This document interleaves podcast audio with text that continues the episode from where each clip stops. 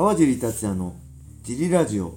はい、皆さんどうもです。えー、今日も茨城県つくば市並木ショッピングセンターにある初めての人のための格闘技フィットネスジム、ファイトボックスフィットネスからお送りしています。はいえーファイトボックスフィットネスでは茨城県つくば市周辺で格闘技で楽しく運動したい方を募集しています。体験もできるので、ホームページからお問い合わせお待ちしてますお。願いします。えーそしてホワイトボックスフィットネスやクラッシャーのグッズも絶賛発売中です。えーぜひね、このラジオの説明欄に載せてあるホワイトボックスフィットネスのベースショップを覗いてみて、好みのものを見つけてみてください。えー最近再開した YouTube の、はい。えー川尻達也の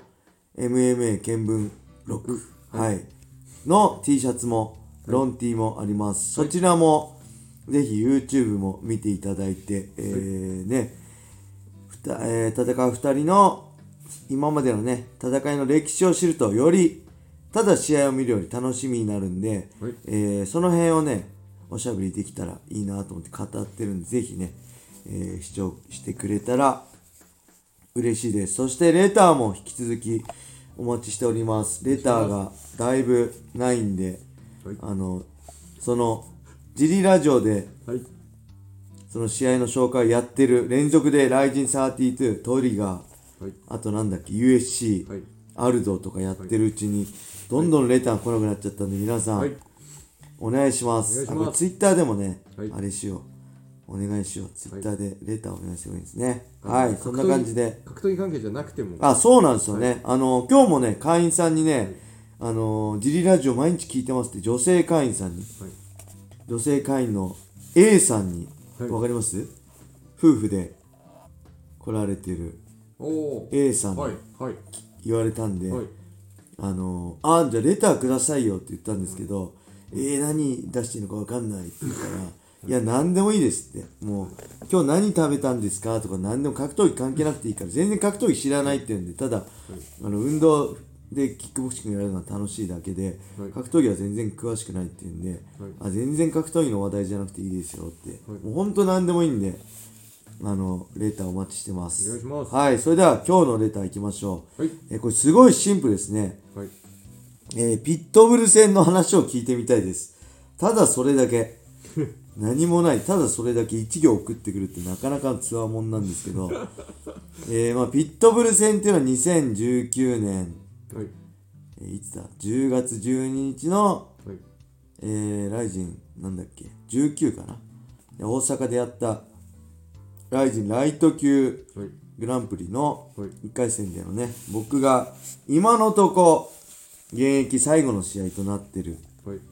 あれですね。何を聞きたいのかよくわかんないんですけど、何を聞きたいんだろう。あれですね。強かったですね。あのー、もうそれはそうなんですけど、ベラトールのね、トップ、この前ね、堀口くんとか戦った、あれはバンタム級のチャンピオンのね、あの、ペティス・セルジオ・ペティスでしたけど、まあ、ライト級のトップだったんで、チャンピオンではなかったですけど、あのー、弟はね、2階級生なんです。ベラトールフェザー級とベラトールライト級の2冠王に輝いたパトリシオ。僕が戦ったのはパトリ、なんだっけ、えー、パトリッキーか、パトリッキー、はいピットブルフレイレなんですけど、強かったですね。向かい合っても強いと思ったし、えー、っとね、一回ね、えー、あれです。右アッパーか右フックかなんかをね、思いっきり僕胸に食らったんですよ。はい。それがあまりにも強くて、やばって思いました。あの、拳硬い系ですね。いろんなパンチあるんですよ。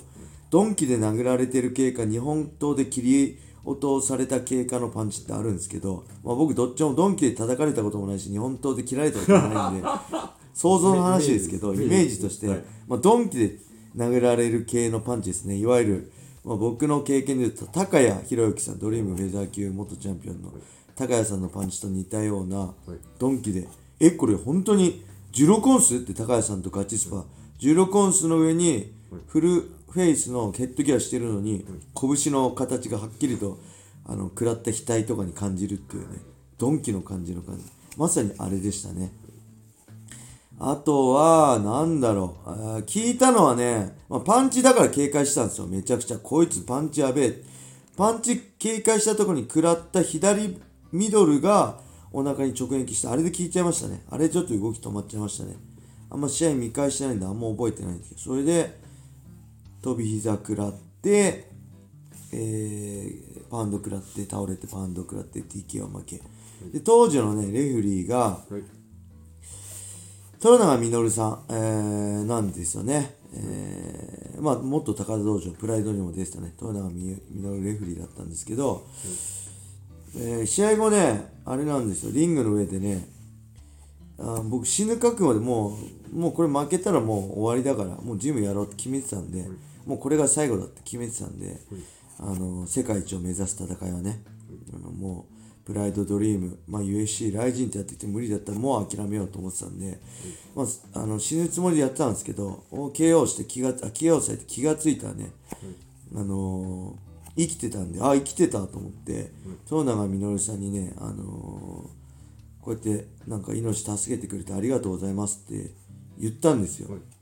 それがすごい印象的だったらしくてその翌日か後日の豊永実さんのフェイスブッ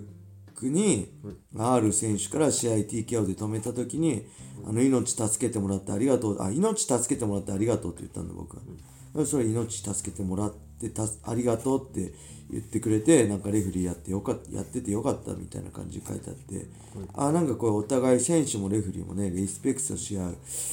間柄っていいなってその時はね試合後。まあ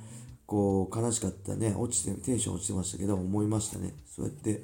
なんだろう。もう本当にファイターね死んでもいいと思って戦ってるんで、死ぬまでやめないんでね。そういうレフェリーが正しい判断で止めてくれるっていうのはすごいいい環境だしいいなんか関係だなと思いました、だから反面はい。止めるのは遅いレフェリーは、はい。まあ、殺す気かと思いますね、旗から見ててね、なんで危険なんで、まあ、そういうレフェリーには裁かれたくないなって思うのは正直なところですがね、はい。あとなんだろう、えーこの前線がね、2019年7月の多分終わりぐらいのね、はい。アリ・アブドゥルカリコフなんですよ、アリ・アブドゥルカリコフ、アリ・アブドゥルカリコフ、アリ・アブドゥルカリコフ。はい。で、そこで3ラウンドに思いっきり前蹴りを顔面、顎にもらって、顎のね、顎関節、この関節の先端が欠けたんですよ。でも、ベロも噛んじゃって血だらけで、はい。俺、顎がね、あの折れたと思って、はい。このままレフェリーに見られたらね、はい。あの止められると思ったら血をごくごく飲んでたんですよ。前も言ったけど。で血ってはい。水分っぽく見えるけどあれドロドロなんですよね。だからシチュー飲んでるみたいな感じで何回かむせそうになって死にそうになったんですけどやべえと思ったんですけど必死に飲んでごまかしてたんですけど結局あげ顎が割れてたわけじゃなくてはい顎関節のこのこめかみのところとこがちょっと欠けてただけででそれがもう噛み合わせボロボロで試合後もね1ヶ月ぐらいはもう噛めなかったしグッて踏ん力んじゃうと踏ん張っちゃうと歯を食いしばっちゃうと顎はまた割れちゃうんで、ちょっと安静にってことなんで結局、その間は軽いトレーニングとか重いウエイトとかもできないしもちろんスパーリングもできないしって感じで、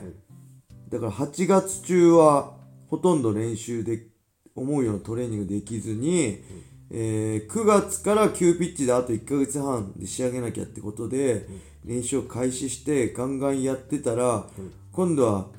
岩瀬さんと MMA スパー中に思いっきりタックルいったら壁に突っ込んじゃって、あの頭額から。でヘッドギアしてたんですけど、でそこでムチ打ちになっちゃってしびれて、で今度ねもうムチ打ちでもういても立ってもあんまなんだろう頭も痛いし首も痛くてスパーリングも何も練習できないんでこのままじゃやばいと思ってあの毎日ねロキソニン飲んで練習してました。なんでもう本当に満身創痍だったんですよ。でこれ言い訳なんですけど僕言い訳を言いたかったんじゃなくてこれは年齢なんですよね。あの年齢で、え例えば40当時41でしたけど、例えば41歳でも、えー例えばね5ヶ月後、まあ、3ヶ月後でもいいや。3ヶ月後何月何日ここで試合します、ここまでに仕上げてくださいって言われればできるんですよ。ただ40を過ぎるとやっぱメインストリームから外れるんですよね。メインはやっぱ20代30代生きのいい若い子はメインになって、さん。40代にもなるとやっぱメインではなくてそのそこから当て馬っていうか誰かに対しての対戦相手として自分が選ばれるようになるんで、そうすると自分のペースで試合が組まれないんですよ3ヶ月後確実にあるっていうのはできるんだけど、例えば、トーナメントだったら1ヶ月半後とか、急に1ヶ月半後試合してくれ。そうするとね、コンディションが本当に整わないんですよね。だから USC みたいに3ヶ月後、5ヶ月後の試合が決まってるんだったらいけるけど、まあそれだと年間1、2試合になっちゃったりして、その試合数少なくて、あの逆にそれだとね、あの不満も出てくる。試合したいとなると、コンディション整いづらいっていうね、このジレンマの中ですごいなんか葛藤があって、あ、年取って40でファイター続けるってこういうことなんだな。